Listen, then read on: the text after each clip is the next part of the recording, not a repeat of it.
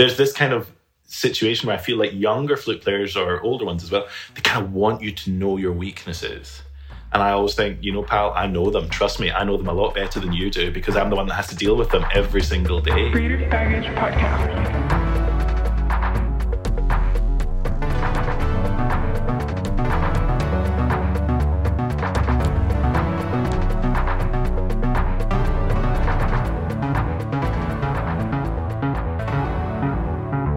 Everybody. My name is Stephen, Stephen Clark. I'm very excited to be here on Creative Baggage.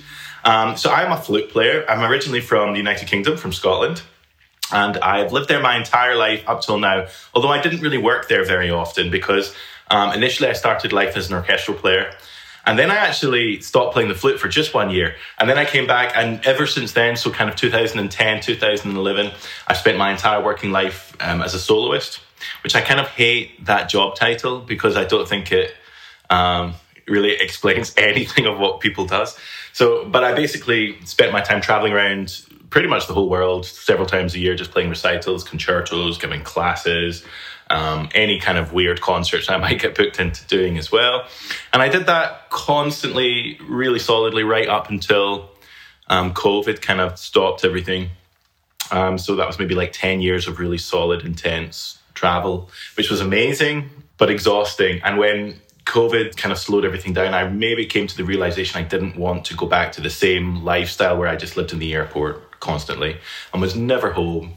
I was like, well, what shall I do? So I decided maybe I'd like to teach a little bit more. So I was like, maybe I should look for a teaching position. We don't really have these in the UK, full time teaching mm. positions.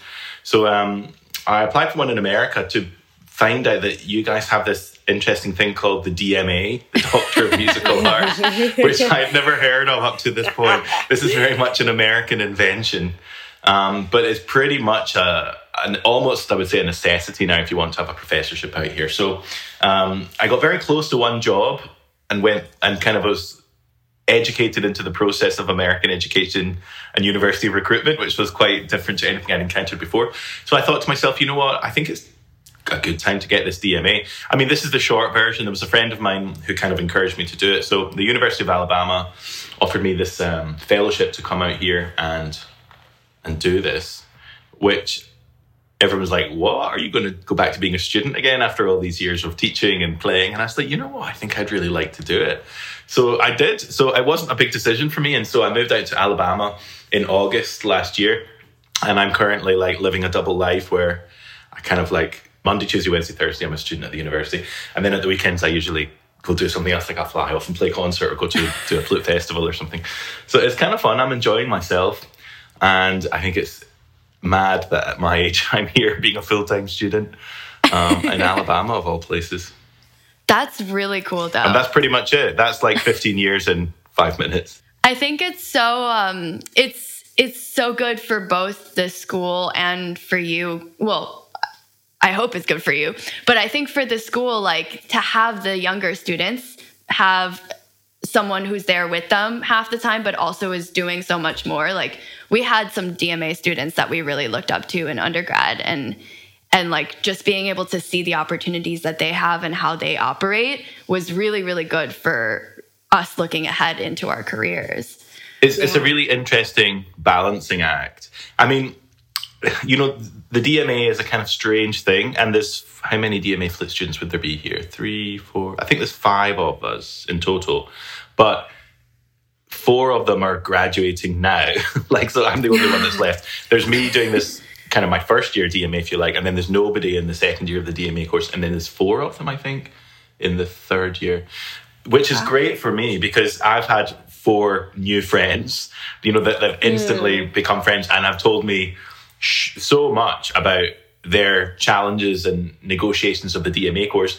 And I would be lying if I said it hasn't been easier for me because I have had four people guiding me, as well as, of course, the university and the staff and the flute professor and all these things as well. Mm. So, but also, like, we just, you know, they're a little bit older than the rest of the students we get on, because that was one of my biggest concerns was kind of twofold. First of all, I'm going to be older than the other students. And secondly, well, three concerns. The second one was how do I be a student again? I've been like faculty or staff or visiting guest artist, whatever you want to call it, for 15 years of my life, you know, like, I mean, a lot all the time. So, how do you go from being that person to suddenly having to be quite submissive, I guess is the word? Mm. And I still find that challenging. That's all. And I try so hard not to have an ego and of course things annoy me and I'm like inside I roll my eyes every now and then I think oh for goodness sake you know like can we just jump past all this bit and just get to the point because I can see the end goal maybe a little clear sometimes not always but sometimes mm. um, and that is probably my biggest hindrance in being a student is mm. switching the, the mental way from I don't want to say being the teacher to the student but you know, like being this middle middleman where I was always brought in as a guest to give these classes. Because, you know, as a guest artist or delivering a masterclass, your relationship with the student is very different to the, the relationship that the professor has. First of all, in the UK, we don't have this concept of professor at all. Mm. Really? Um, no, it doesn't exist. Like if you go to a music conservatoire, for example, or a university, there is no full time flute professor. What would usually happen would be there's two or three of them, and they're all just the local flute players from the local whatever it is symphony orchestra. But they'll come in and they'll all do like three hours teaching a week, and they'll all have three students, and they'll maybe share a flute class once a week together. Mm. And there's definite advantage to that, and disadvantage as well. The advantage is there's lots of people you can pick ideas from. Mm. And I loved taking when I was a student in the UK. I loved doing that. So I would, my first year, for example, of undergrad, I had sorry, my first two years, I had one teacher who was the first flute of the Scottish Chamber Orchestra, very knowledgeable guy, had been there for like 300 years, you know, knew everything, had studied with Rampal and Moyse in Paris, was very French school, and, and we got that great grounding of education.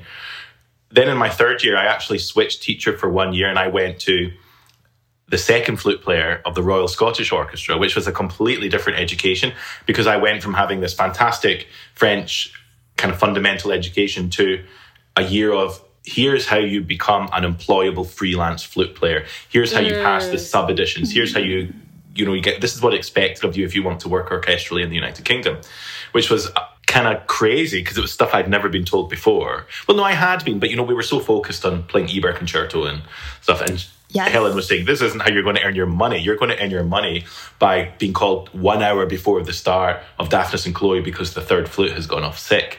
You know, mm. like, so you ha- how do you find that sound to blend with a section you've never played with before? All this kind of stuff. It was fascinating. And I'm so grateful for that year. And in my fourth year of undergrad, I split my time with both of them. So okay. I did alternate weeks. So this was such an amazing way of learning. If you want to be a um, performer, if you want to play professionally, this was just incredible. What the advantage of America is that the studio from i mean i'm only talking from my very brief perspective of six months but the studio is very close knit because everybody mm. has the same professor and everybody meets together regularly for various things a week. And this is something that didn't necessarily happen in the uk because it was a bit more spread. And so it meant the uk was cutthroat you know? You were mm, battling yeah. to keep your place. You were battling to pass the audition. You were battling to win the orchestra positions all this. Here it's a bit more supportive i guess is the word. Um, and so there's advantages that come with that. From my perspective, it's very useful because I am seeing a department that's very established with a flute professor who has done this for years and years and years and years and knows absolutely the insides out of navigating the American academic system, which is what I need the help with the most. Yeah. Um, you know, I don't know what any of these things mean. I don't know about funding applications, and she is so fantastic at just talking to me and saying, This is what I have to do as a flute professor, and this is what you will be expected to do. So learn how to do this now. So sometimes I will go to her and say, I really want to play this piece of music to someone. Please, can you listen and give me advice? But I would say the majority of the time, it's actually not flute related. It's um, teaching me how to be a professor, not even teaching me how to teach, teaching me how to work the system of the American mm. university. And this is like it's like gold dust to me you know? I've learned so much in six months things i never knew existed. All this stuff so it's not so it's not so much about the music it's about you're going to have to do so much more over here because this stuff does not happen in the uk the flute teacher as i've experienced walks in teaches the flute gets paid and walks back out. They don't do anything else. Nothing else whatsoever.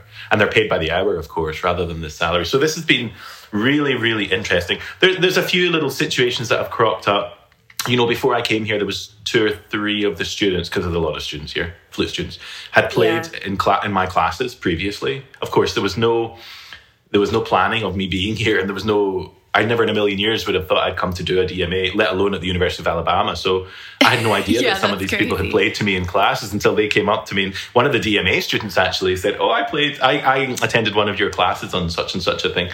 And I was like, "Wow!" And that made me feel really awkward at first. But actually, they're so cool about it. They don't care. They're just like whatever. I mean, to Yeah. have you now at their school, like as almost a resource or someone that they could reach out to, is probably incredible for them. Well, I try my best to let that be there if, if it's needed, but I also don't want to step on anyone's toes. Yeah. And sometimes I think I, because I can get a bit enthusiastic, if that's the word, I, I could easily step on someone's toes. So I try and make it very clear, and including the flute professor, that I absolutely do understand my place here at the university. And you know, that can be challenging when, you know, on Thursday I've sat in, you know, a theory class. And then I've gone to, I don't know, flute choir rehearsal, and then flute studio. And then on the Friday, I fly off to the University of something or other and give a masterclass mm, and you have like five hours to switch from being full-time DMA student into being guest artist where people are going to like make sure everything is looked after for you and you get to present your masterclass recital and then you fly home. And I think the people that are bringing me in to do their classes find this really interesting as well. And a lot of them kind of are desperate to talk gossip about how are you finding this weird new life of yours? And I'm not sure if the university are totally aware of how I feel about it, but that, I don't need them to be. I really don't need them to be because I find them very supportive and very Yeah. kind and very helpful. And most of the time, I'm totally fine with it. But every now and then, I do have the odd day where I just think, this is nuts. Like, how, this is a challenging juggle. I sometimes feel like I'm a bit schizophrenic. You know, I have to like I walk into the building and I have to be student, and I, I try dress like a student as well. you know, like, I really try just be a student and just Yeah. like fit into that. But sometimes it's difficult. You know, like even in academic classes, you know, they'll be talking about things, and I'm like, but this isn't what it's like in the real life, you know, because maybe no one in the class has actually done that yet. They've not had those opportunities. And so I sometimes just have to bite my tongue and I just think, "Mm, it's not quite how I see this, but I'm here to get my DMA and I have to tick the right boxes along the way. Um, but some of it's really interesting. Like, I'm getting a free education that I would never have. Yeah. You know, like flute, flute pedagogy stuff, I find fascinating. I'm hmm. quite a geek and I like all that kind of stuff. So there's a part of that in the course, and I know a lot of people would probably hate doing that, but this to me is kind of fun. Yeah, and and Dr. Schultz is like the best person to go to for that. She's just like a whirlwind of information, you know, like, and she's a bit of a whirlwind of personality as well. Like, she's such a big, strong personality, and I, I, I'm quite open with her in that I will pick her brains about her relationship with students. Not nothing private, but something I'm very aware of is most flute players are girls. That's just the way it is. There's, I hmm. think, including me, three boys in the flute department. One is a DMA as well, so he would be leaving very briefly, very shortly, and the other is doing his minor. So he just pops in every so often. He's a nice guy, and he just he's very supportive of the department. Actually, attends probably more than most of the the full time flute students do. He's in for everything. But apart from him, there's not really any other boys. It's all girls. So something I'm very aware of is that the relationship she will have with her department all being girls is very different to a relationship I would have with the same department. And this is something we've spoken about a lot. Um, because, you know, I found this as an orchestral freelancer when I was doing that right after college. Well, I'm back at college now, but right after my undergrad, which was like 15, 16, 17 years ago, if I was to go into an orchestra, a lot of the time it was female flute sections, which is never a problem, other than, see, when you come uh, you know you've got go get changed for your your show that night and you come out and you sit in your chair and whatever they've been talking about in the changing rooms i have no idea. Because i'm in the changing room with all the brass players you know yeah. I, I have no idea so I, I of course i'm like we shouldn't have instrument stereotypes but they they're there whether we like it or not you know they really are there um, so this was kind of interesting and i sometimes find this awkward that socially not awkward that's not the right word but difficult socially i didn't always find it as easy as perhaps the girls did because I just didn't have that connection immediately. And in fact, the last orchestral concert I did before COVID, I was just subbing. We were doing a couple of things. We did some John Williams galas and then um, like these New Year Strauss gala things, you know, Okay. like a couple of times. And it was an all male flute section. All three Oh, of us were guys. And no one mentioned it. And no one even thought about it until the last day. And I was sitting there going, this is so weird because we were talking about like guy stuff. I'll get shot for saying that. I don't mean this in a sexist way, but No, you're good. and then um, I said, "Oh my gosh! Like this is the first time in my entire life I've ever played in a section with two other guys." And they were mm. like, "Yeah, I think it is for us as well." And it was weird. Like it shouldn't have been weird, but it suddenly made it really weird. And we were both, we were all three of us were very aware that there was no women in the section. So for me, it's quite interesting. How can I? in the future, if I ever have my own flute studio at university, how can I cultivate a really fantastic atmosphere with with everyone feeling safe and with everyone feeling looked after and with everyone feeling like I can be there for them and talk to them as a guy with mm. 25 girls. Do you know what I mean? Things like this.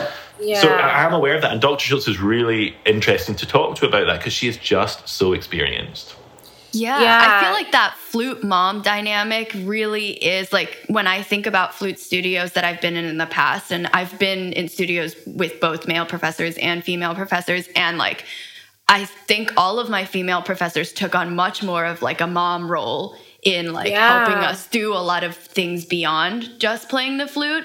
I'm sure there are professors out there who are very maternal or paternal to their students. I mean, I have one. I had one who was like a granddad to us, you know. Um, and he would feed us and things. But when we were all poor students, you know, I don't, I don't think it's like that here, and it doesn't, it shouldn't be like that here. And I, I think she has a really good balance, actually. yeah. Um, so I've learned a lot from watching her navigate that thing because for me that's the thing I am most concerned with because also I'm not American. And let's say I got a job in a, a university somewhere. First of all I'm going to have 3 years of difficulty because there'll be 3 years of students mourning the previous teacher. Mm. Probably. Not always. Maybe they'll have hated them and want rid of them. But often they probably will really have loved them and have had a great relationship and nobody likes change so i'm aware of this there'll be three years of having to wait for the new cycle and then people have to learn how to take me as a person with my sense of humor and my funny accent and all these things so could you imagine if you know, like let's say Dr. Schultz was to retire or leave or whatever, she's far too young to retire, but let's say she did, and I applied for the job and got it. I think there'd be some students at University of Alabama who would have a heart attack if I became their teacher, you know. They wouldn't quite know how to take me. And I've already noticed that when I've had to cover for her in flute choir or whatever, some of them struggle with my my way because it's different to her. Yeah. Um, you know, it, it's interesting, Stephen, because I think, you know, I, I had so much familiarity with UA by chance, just because that's where my teacher came from. So I had been to the school, and when you told us that you were going there, I I was a little confused. Not that it's not a wonderful program, right? But I just was like, oh, Stephen has a lot of choices, probably, you know. Um, but now that I thinking about who DBS is and what the knowledge and expertise on what you need for your career as someone who wants to be a college professor, it's like I think you landed in the perfect spot. I did, and it was slightly by chance. I mean, Yeah. the only reason I I ever kind of connected with Alabama was because I have a friend in his final year of doctorate on piano, and we had done our Ah. undergrad degree together many many years ago. He was a couple of years older than me, but you know, studying at the conservatoire in Scotland, it's small, so everybody kind of knew everyone. But had a similar situation to me. You know, if he wanted to get a really nice job in the US where the money is and where the security is and all this stuff, Yeah. he needed the doctorate. So he he was the trailblazer, not me. He was the one that a couple of years ago took this risk and moved here. And it wasn't until we were talking one day and I had been telling him about my my interviews at this other university in the US, University of Wisconsin, um, and about the kind of totally different process to anything else that I'd experienced and how this issue of the DMA had come up. Because the, the process at Wisconsin went on for ages. When I first sent an application, and even before I had my first interview, it was like months. I can't remember. It took a long time. Um, and you know, then they want to hear you play and all this kind of stuff. So it had gone on for like over half a year, I think, and we'd been speaking about it. So when the issue of the DMA had come up, he had said, "Oh, you should just come do it." And I was like, "No, I could never do that." He's like, "Leave it with me." And literally the next day, I spoke to Dr. Schultz, and it was kind of done. Like she said, "Here's what. Just fill in this piece of paper. Can you send me a video of your playing?" And I had all because I was playing full time. Even in COVID, I was still playing full time Yeah. as such because lots of things had gone online. So we'd recorded tons of recitals. So I see it here, you know, when people are doing these like um, virtual editions and stuff, it's a scramble to get everything recorded in time. This was fine. I had everything done. I had hours and hours and hours of material of videos. So I literally just went, yeah, no problem. And an hour later, I could forward her all this stuff. And I remember her saying to me, You've done your part so well. And I was like, I've done Aw. nothing. Like, I have done nothing. I replied to a couple of emails. I filled in one form. I sent you an hour long recital, and that was it. And next thing I know, I have a place at University of Alabama. And then I'm told, you know, there's a particular fellowship they're going to put me forward for. You know, it's never been given to a music person before, so they don't know what will happen in this situation. We have to wait a month. Waited another month, and then I get an email going, Congratulations, you've got the Graduate Council Fellowship, blah, blah, blah. I did nothing. I did absolutely nothing. what was interesting is once I had kept it totally quiet while that I was considering doing this, because um, the only person that knew was my agent, because obviously I had to say, Look, I don't know what's going to be happening over the next year or two. with But I concert might be bookings, moving to but- Alabama. well, that's not so much the issue, but it's like I'm not available every day of the week anymore, you know? okay. Yeah. So, and she's been good. Like, as soon as the winter break began, I went on the road again and played Yeah, you were like a bunch of concerts. Yeah, she, she's she's good in that case. And you know, now that the world's opening up again, there's a lot of not a lot, but there's certainly more um, requests for concerts than I was expecting. So that's good news. Um, I have some negotiation of visa issues because I can't work in America at the moment for my first What? year because of my well, my working visa is revoked while I become a student, and on an international student visa, you're not allowed to work in America for the first year. Ugh, American visa requirements are ridiculous. anyway, so it was a kind of interesting process. But once the once then I did put the word out. I just needed to let people know here's what I'm doing, here's why I'm doing it, here's where I'm going. And when I did do that, I did get other universities getting in touch with me, um, maybe three or four. Yeah. And I spoke with them all. I did speak with them all. And I definitely already felt a sense of loyalty to Alabama, even though Yeah. I've never said roll tide in my life at this point. I still felt a loyalty just because they had made it very easy. And also, Dr. Schultz had been in contact constantly. We were talking on the phone a couple times a week already at this point. Yeah. And I felt she was really including me in her flute studio. You know, even when it came to Zoom meetings with the graduating DMAs, she let me join in so I could kind of learn what they're talking about. So she was great. So I already felt loyalty and I didn't feel great about talking to other universities. But at the bottom line, it came down to money. Who was going to offer me the best package? Um, and Alabama still offered me the best package. There was one other one that kind of almost matched it, but not quite. Some were offering terrible packages. Others, I just didn't like the flute professor. You know, like there was one particular university, I had a Zoom with the flute professor, and they just didn't get where I was coming from or why I wanted to do the DMA. They were treating me like I was mm. 19 years old, you know, who'd just mm. gone through the, the three degrees and was kind of didn't know what to do with life.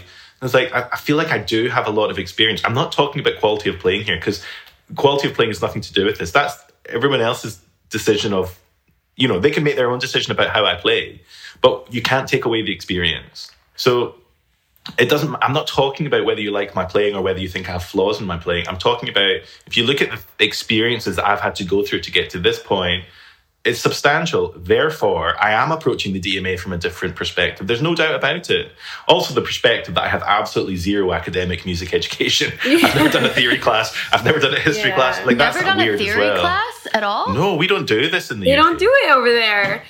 Okay. When you go to conservatoire in the UK, you play, you play, you play more, you play a little bit more, and then you play a little bit more. And everything you do is judged on your playing. Everything. A, a question I had was: Did you have a master equivalent of a master's degree, or no? It was just your conservatory degree. I did a Interesting. I did a one year thing called a postgraduate diploma. This doesn't exist over Mm. here. Kind of Um, like an it still exists diploma, in the UK. right? It's exactly the same. It's like yeah. what Serena. It's what you're doing, probably, Serena. Now. yeah, it's very much a European thing. You Yeah, know, I because have a nobody cares about your I'm going to academic qualifications Hmm. here. Nobody nobody asks if you have a master's degree. Nobody asks if you have an undergrad degree. They ask Yeah. turn up to the audition and take the interview, and then we'll decide who the strongest candidate is or the most suitable Hmm. candidate is.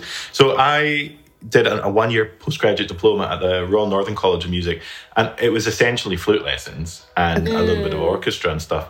Um, I had flute class once a week. I mean, it was kind of a pointless course at that college at the time, but I wanted to study with the teacher. So, but yeah, I had no master's, so that was a bit of a thing here as well. But Yeah, University of. Alabama were just like, you've got so much experience that constitutes for a master's. Oh, nice.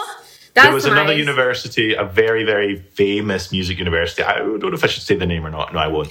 They, they had contacted me and offered and suggested I apply for a particular scholarship that was named after a very famous musician. It was all very swanky. And actually, she was very nice and very kind. But the money on this scholarship just wasn't as much as what University of Alabama were going to give her, give me. But she also said to me, just do the masters, don't do DMA. This is the lady from the other university. You know, mm. masters will be enough for you because you have experience. But I, and I thought about it, and I was like, this is a more, I don't know if the word is more prestigious university. It's certainly, from my British perspective, more well known for music making.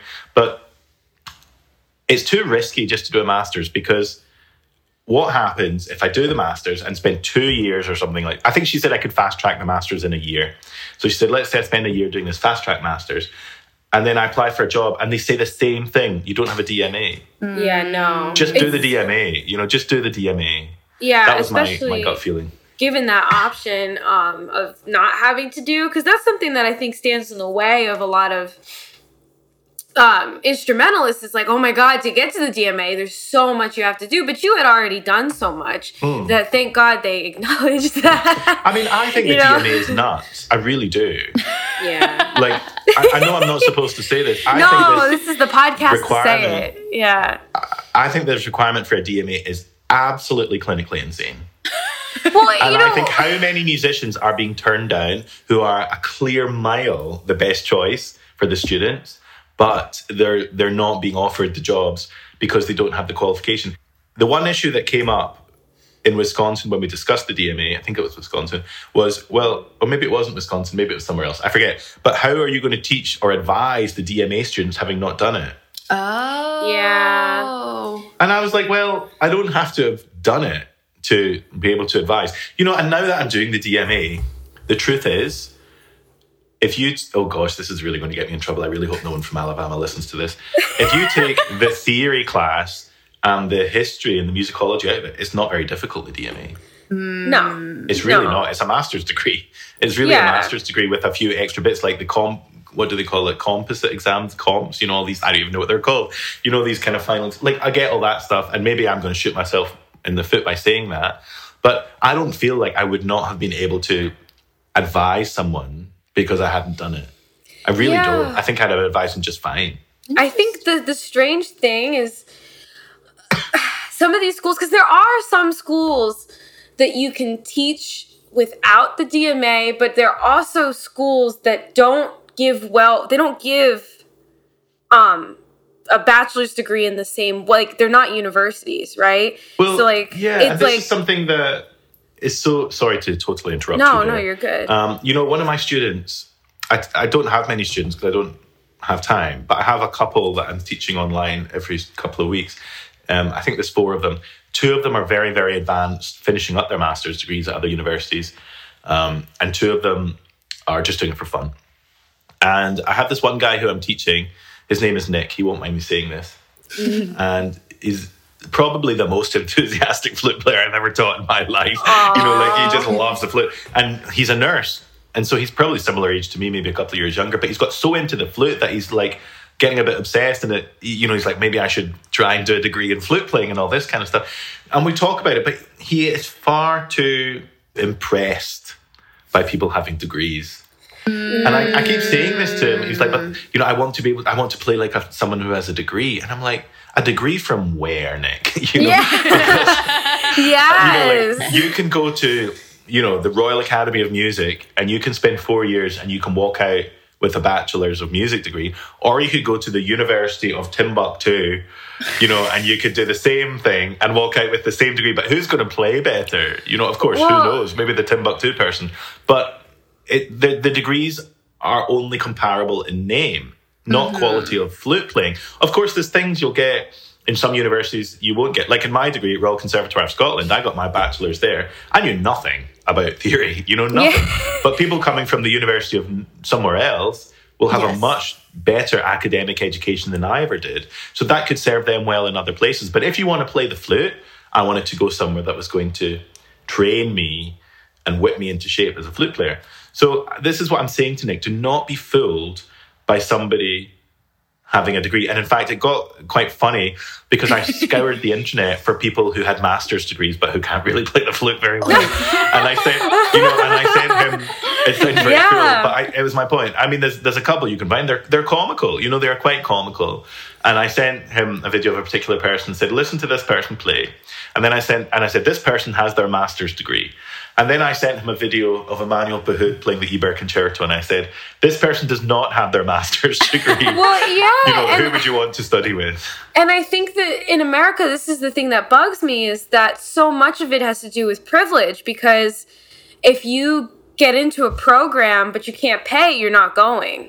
Yes. You know, and I think that here. there are people who can get in and can afford to do it. Like, okay, for me, I'm very privileged. I come from nice family. I've always had everything I needed, but I still couldn't afford to pay for a master's degree on my own unless it was free because I Well, live on my own. Too. If I You know? had a full ride, I would never in a million years have considered doing this. I wasn't going to get myself into debt. No, and I think you know, for me, it's like I'm doing it on my own now. And for your student, there's so much you can do. Like right now, um, I work at Curtis and I go to the master classes.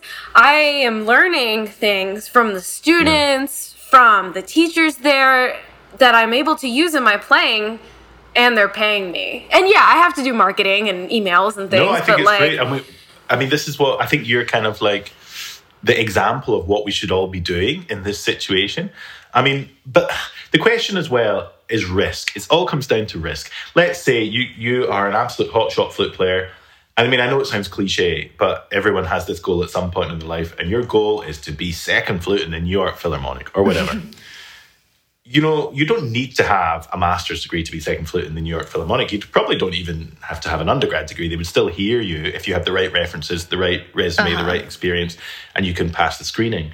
So if you're that person and you really deep rootedly believe that you are going to be the next whatever in whatever orchestra, is it worth doing masters? I think when you like talk at that level, like the bottom line of like the people who are in the audition room for something like the New York Phil, it it is about who you know, but also where you get your masters and who you study with makes a huge difference for that. Of and course. so that's why And I think that that's the, the the most important thing: who you study with, not just because of who they are, but because of what you learn from them. Mm-hmm. Um, and you know, I say this a lot to people that come for lessons off me or ask my advice. The the UK and the US are opposite in terms of music education. In the UK, we are streamlined and obsessed about orchestral playing, and that's it. There's no one else to study with at university or conservatoire level other than orchestral players. I speak generally, but that's the truth. Um, which is gives you a great education because, of course, the orchestral repertoire and excerpts and you know the skills of playing on ensembles are always complicated you come out here and we're more academically focused. So yes, you will get flute professors who have performing careers orchestrally and chamber music and solo and all the stuff. And then there's people on the other complete extreme of the spectrum where they haven't really played at all. They just got their DMA. And then there's a whole Yes. ton of people in the middle spread across that entire area.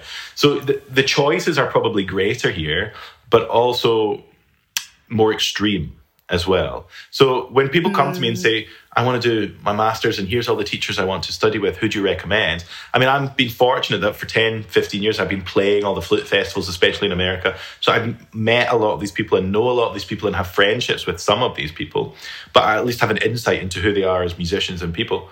But I always say to everyone, go and study, forget the institution, but go and study with the person that is going to align you with the career you want to have. So if you want to be an orchestral player, why are you going to study with someone who's not an orchestral player? If you want to be a flute professor, why are you going to study with someone who is an orchestral player? If you want to focus on chamber music, go and find someone who has real passion and experience and career within the chamber music field. I mean, I know I narrow it down to just three little things, but there's a thousand things you could do. But you can cherry pick the right person to Oh, help you there. How about for like let's say you're applying in undergrad, most people know generally maybe that they want to do music, but they don't know what direction that they want to go in per se. Oh, that's a good question. Well, We're gonna I, am take all the advice that about you can give us. I am British and I am brutal when it comes to this kind of attitude. I mean, of course, there are exceptions, but I think if you really want to play professionally, you can't decide late. You just can't mm. because you're going to be entering, you know, the lion's pit of auditions and and dealing with that. I really think if you want to play professionally, it has to be an absolute obsession, mm. and there should it should be your center of focus in life. Now, I'm not saying you have to be a bad person and you have to, you know, stab people in the back. I'm saying the opposite. you can be a really good person and be really honest and decent. But you have to get so much experience and you have to attain such an incredibly high level of performing. But I think as well at the beginning of your career, and remember, I'm not really at the beginning of my career in a weird kind of way, but the people that are, you know, a lot of it is just about reliability. And that does associate itself with technique because the start of your career is probably going to be getting the phone call the morning of, you know, because someone's gone off sick. You have to be able to walk in and sight read incredibly well and play incredibly well and blend incredibly well and play in tune and have no flaw in your technique whatsoever and, and be that player, you know, be that incredibly reliable player. Later on in your career, when you're getting, you know, six months notice to play the Mozart concertos on tour, you can be a different person. Um, so this this is something I, I think we don't talk enough about, and I think there are many avenues people can take in the music industry. I don't think everyone should be becoming a performer. I don't think they're suited to it. I don't think they'll enjoy it, and I don't think ultimately everyone will be happy doing that. And life is short. We should do what makes us happy. Unfortunately, we we live in a world and we're um, engaged in an industry where we're kind of maybe not so much in America, but certainly in Europe. If you don't play in an orchestra, you have not made it. Yeah. You know, that's the attitude. And this is stupid. It's stupid because I know plenty of orchestral players who are miserable. Yeah. Miserable, miserable people. I know some that are the happiest people on the planet as well, you know, but it takes a certain kind of person. Orchestral Yes. life was not for me. It was not for me. And I remember there was, I was waking up in the morning and dreading going to work. And that's horrible to feel like that. I've only had that twice in my life. Um, and that was doing feeling. it. I'm I'm really curious about because you said that it's really important to have like a direction that you're obsessed with that you really want to go into. But looking at your trajectory, I mean, you said you did orchestra and then you quit for a while and then you came back and you did something completely different from what you were working on before. So how does mm. that story fit into your conception? Well, because I never said that you can't change your direction. I mean, I've, I've just changed my direction now by coming here. Right. You But- have you have to be changing your direction. You have to constantly be changing your direction to suit what you want to do and what your ambitions are and your goals are, and they will change. But I think to go into, I mean, this is so general. I'm not saying it's impossible, but to go into a degree and take 15% performance, 15% music therapy. I don't even know if you can do that. I'm just making up. Mm-hmm. But you know, like a little bit of everything. And then to suddenly walk out and think that you can stand toe to toe with the people from, mm. you know, Curtis and Juilliard and Royal Academy of Music and, and Paris Conservatoire. I mean, it's not impossible, but It's let's be just very hard. realistic.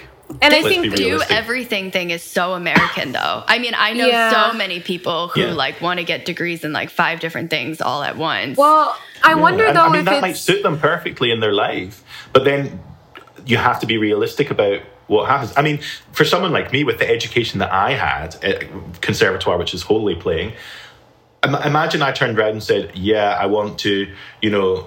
Then be a professor discussing music technology. I mean, I couldn't do it. I know nothing about music technology. You know, I, I my goal was clear, and I I think it sounds very brutal, and sometimes I don't like saying it out loud, but that is my gut feeling, and I say it from experience. Like I have been there and done it, and my goodness, see when you walk into a room with a hundred other flute players and they hear three excerpts behind a screen, it is brutal, absolutely Yeah. brutal.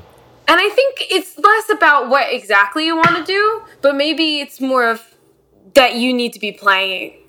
You know? Yes, I get and that. it's really I- I less like going in because I think it's hard to know when you're young. Like even for you and for all three of us, it's like I went into college thinking I wanted to do orchestra, and that's all that I does. thought about, right? And then I didn't. But I think what got me and, and you, Serena, and all of us through college was that same obsession that you're talking about.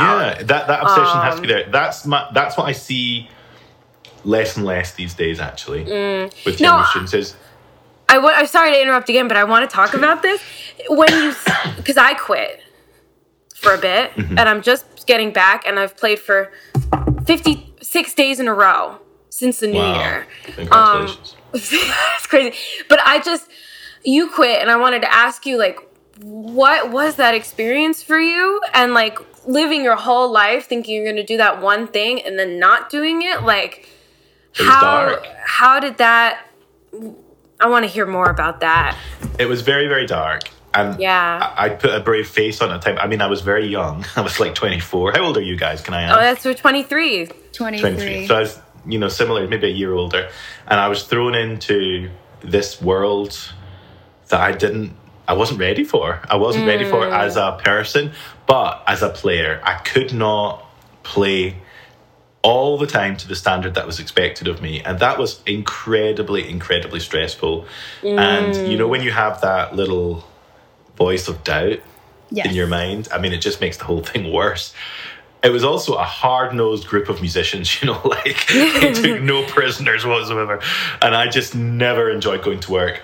And I, you know, not all orchestras. There are some orchestras that are a bit bitchy and a bit gossipy and th- mm. th- my memory of this one was that. Maybe now, all these years later, I would probably have a different experience. Mm-hmm. I maybe love it, but back then I just hated it, and I never enjoyed it. I tried to find moments where I loved it, like you know, you get to the end of the concert and I was just like, why am I not really enjoying this? I was just so paranoid about was I good enough? Was I mm. letting the team down? So there was one day where I was sitting there and the French horns were just to my right. And um, the conductor, who I didn't love, if I'm to be honest, his. Um, no, I can't go into this, I'm sorry. His fiance was a flute player. Yeah. His fiance was a flute player, and I always just felt like he wanted her, you know, to be playing. And I always felt like um, it was, I kind of had a gun pointed at my head, if you know what I mean. Yeah. Um, so I was sitting there, and that, this is after a, a long time now. And he went up to the French horn player and discussed something with her, and she went, "Nope, it's five oh one. We're done." And that's the British men- mentality. we don't go past five o'clock because then you have to be paid overtime, and so the orchestra management don't want to do that. So um, I just remember going, "Wow, I do not love music anymore." Because Wow. of how I feel about coming here, the stress associated with it, the people I'm having to be surrounded by, the attitude of music as a business, and it's not something. I mean, that's a very naive and kind of immature way of looking at it because now music is a business to me as well as um, a passion. But I just remember thinking, this isn't for me. I cannot do this for the next 40 years of my life. I will be miserable. I quit. I literally stopped playing overnight. I did not practice. I did not have a job. I started my own business in the UK doing something completely different to music, which I did for a year and a half and was so busy and stressed out making this happen that I never ever gave music a thought. Which is not the answer everybody wants to hear. Everybody Well- wants to say, "Oh, I missed it so much." You know, it's like I knew it was my call. No, here. it wasn't I like that for me dog all. I never thought about it. business, so I feel that. But anyway, continue. Yeah. if you're busy and you enjoy what you do and you're passionate, music or otherwise, you're fine. You know. So I was doing this anyway. Things changed in um, my. I sold my business. Blah blah blah blah. blah. I made no money off it whatsoever, but that's another story. And um, and then an opportunity came along to play briefly with the Andrea Bocelli tour. Um, and this was all very vague and kind of wishy-washy about joining this tour for a, a couple of days, which extended into a bit longer. Anyway, through that I met, I did it, and through that, so I started to practice again, like 15 minutes a day, and all I had to play was Carmen Fantasy, the last two pages. So that's all I practiced, and I played it before years earlier, so that's fine. So I started to practice my Carmen Fantasy, and kind of like weirdly cared a lot mm. less about flute playing than I did before, which probably meant I sounded a bit better than I did before as well. So, and then took on a couple of students. Then uh, a friend of mine in Northern Ireland, which is a little island off the coast of the mainland UK, it's like a 30 minute flight. He had heard that I had gone, started playing again. So he was like, Will you teach some of the younger players over here? So they would fly me over once a month to teach these players, which were good young players. The standard's very high over there. All of them kind of ended up with a career as flute players. So I was flying over once a month. And because I was teaching again and teaching kind of high flying kids, I started to practice mm. again. You know, I didn't want to be a bad teacher. and then I, I was playing gigs here and there. Things would pop up, and then I met this girl who was a very very well known commercial violinist in LA. And she used to do all kind of things, a lot of movie soundtracks, mm. but also she used to play in cruise ships. She used to fly onto these cruise ships and play these kind of concerts. She wasn't playing in a bar or something in the corner. She was in these huge theaters, you know, pyrotechnics going off. She had her own show. It was crazy. And she was like, "You should do this." You know, I was a young guy at the time, so I she put me in touch with her agent. And one thing led to the other, and I started to do this, and it was insane. Like it was insane. I, they flew me all over the place, and I would go into these huge cruise liners with a little orchestra on board, and we would do this like crazy Celtic flute show, and then there was another one around the movie. Like it was fun. you come up through the floor and the smoke would be going. You know, like it was. Oh it was. it was mad. It was a whole other side of music I'd never heard. And I met a lot of people through doing that because there's a lot of well-known musicians doing it on the side because it's a very well-paid gig. Um, so I met a lot of friends through that, and then you know I would get they'd have a music festival here in Romania or a music festival in America, or a music festival in Poland. They'd say, "Hey, do you want to come play a recital at my music festival?" So suddenly I, had recital work again, a little bit here and there, and you know then you'd go, you'd fly into Warsaw, maybe not Warsaw, but you know like somewhere to do a recital, and the university would say, "Hey, come do a class while you're here." Suddenly you had master classes going on, and it just grew and grew and grew. And then I changed agent, and there was a period actually. I think it was 2017 where or 2018 where I was home Wow. like six days the whole year. I was never home. I was just on the road, travel, travel, travel, gig, gig, gig. And over the space of eight, nine, ten years, I literally went around the world to play the flute.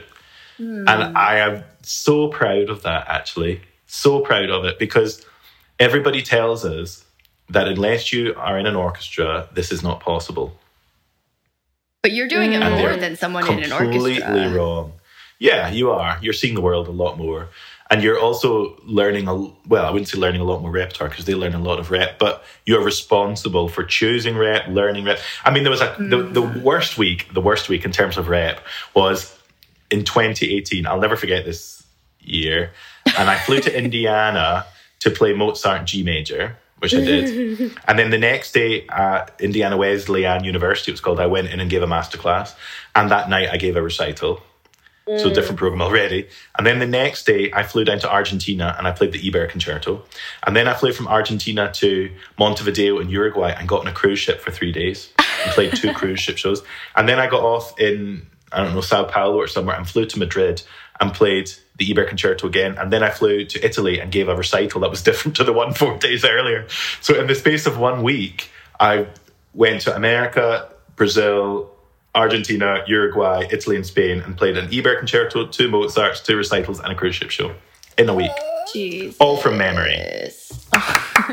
That's So- like and I'm not, I'm, I'm not saying that to say like, look how amazing I was. I was like, that is real life. Like that is what was expected of me at the time. And I remember having a very serious conversation with my agent at that point, going, I cannot do this. This is insane. Yeah. And I actually, my friend Donna, she, we, like- I mean, we haven't spoken. This. She's the flute professor at Indiana Wesleyan University, and she came. She was in my dressing room before the Mozart concerto, and I was literally practicing it, going, "Oh my god, how does this bit go?" Like I couldn't remember it. What? And I was like, what happens if I launch into like Pirates of the Caribbean in the middle of my Mozart because I was playing that on this cruise ship. So you know, it was so much music in my head that I just couldn't. I, it was it was a case of every concert was like, just get through it. That was the goal. You know, it wasn't like play the best concerts of your life or you know be the greatest musician. It was get through it without doing something stupid. And when you get to that point, you're like, you have to reassess things again. You know, you have to say, what what's going on? Yeah, that, well, that's no. I just ah, that is such a crazy thing to go from quitting. Makes me a little nervous, but luckily I hate traveling. Um, Yeah, if you don't like traveling, this is not for you. No, but you it's can't, you such just a- wouldn't want to. What's really important that I wanted. This is the reason I wanted to bring you on. Is that I think there's so much stigma of oh they quit oh they're not playing anymore oh they opened a they opened a dog training business and I was so afraid to quit until I met you. And then Really? when we talked on Clubhouse, Well- I was like, Stephen quit and look where he is now. And I quit and now I'm not I'm not performing. I'm not doing any of these things.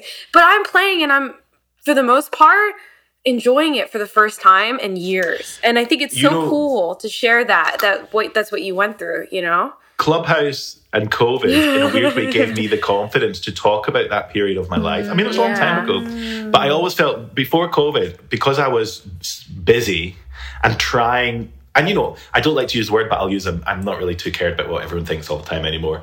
Like in demand, if you like. You know, my, my calendar was busy. Um, but you have to live that impression. You have to, you know, the busier you are, the more busy you're going to be. And my agent once said to me, you know, Stephen, you should turn gigs down sometimes. And I was like, why? Said, nothing will make you more desirable than to say you're not available. Yeah. And I was like, great advice, great advice. So I, I was already in demand and I was living the life of becoming, you know, trying to be in demand. And um, therefore, I never spoke about quitting. I lived, I lived the caricature of myself. I presented a caricature of the musician I wanted to be. And then when that w- was taken away from me against my will, and I came to the realization I love music more than anything, and I want to be involved in playing the flute and making music, but I do not want to go back to living that life, then I suddenly was okay to talk about it. Mm. If that makes sense. And now I talk about it all the time. I don't care. I really don't care. And this sounds brutal. And somebody recently told me that it makes me sound very arrogant. And I apologize if it does. I am working constantly every day on caring a lot less about everyone's opinion than I ever have No, that's not arrogant at all. you know, I, I really don't want to care about what you guys think of me as a flute player. I know that sounds horrible. No. But it doesn't, it can't do anything good for me. You know, like, let's say Serena thinks that my my playing is awful. Let's say she thinks it's absolutely terrible. Now, she's a nice, kind person. She wouldn't say it to my face, but let's say she thinks it. And let's say somehow I found that out. Does it really matter? No. It doesn't. Because if we're doing this, we are already aware of our strengths and weaknesses. I mean, we all feel like a fraud all the time. You know, that's the reality of being a musician. But you have to, you just have to kind of fight that. So I am very aware of what I am good at. And I'm very, very aware, even if people don't realize it, of what I'm not good at. Just mm. because I hide it and because I put on a brave face and I walk out to that audience as if I'm the most competent person in the world doesn't mean that's, I'm not aware of the reality. So mm. there's this kind of situation where I feel like younger flute players or older ones as well, they kind of want you to know your weaknesses. Mm-hmm. And I always think, you know, pal, I know them. Trust me, I know them a lot better than you do because I'm the one that has to deal with them every single day.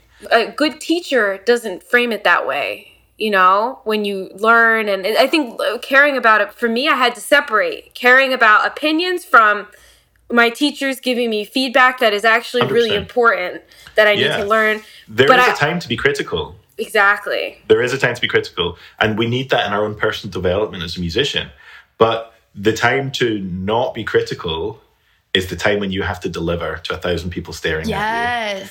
it's the momentum and the opportunities. Like once Um, yeah. you have those, and it doesn't matter because if you can make the audience generally happy and you get asked to do it again in the future, then you know that you did a good job. And even if you didn't feel that you did a good job, it doesn't matter. it's an interesting thing when concerts get busy and you know sometimes like they expect you to sit at the table at the end and sign CDs and all this kind of stuff. I don't know if people sell CDs mm. anymore, but before COVID we did. I don't know if this happens anymore. I don't have a CD player anymore. I always think, who's buying these CDs? Who, who actually has a CD player?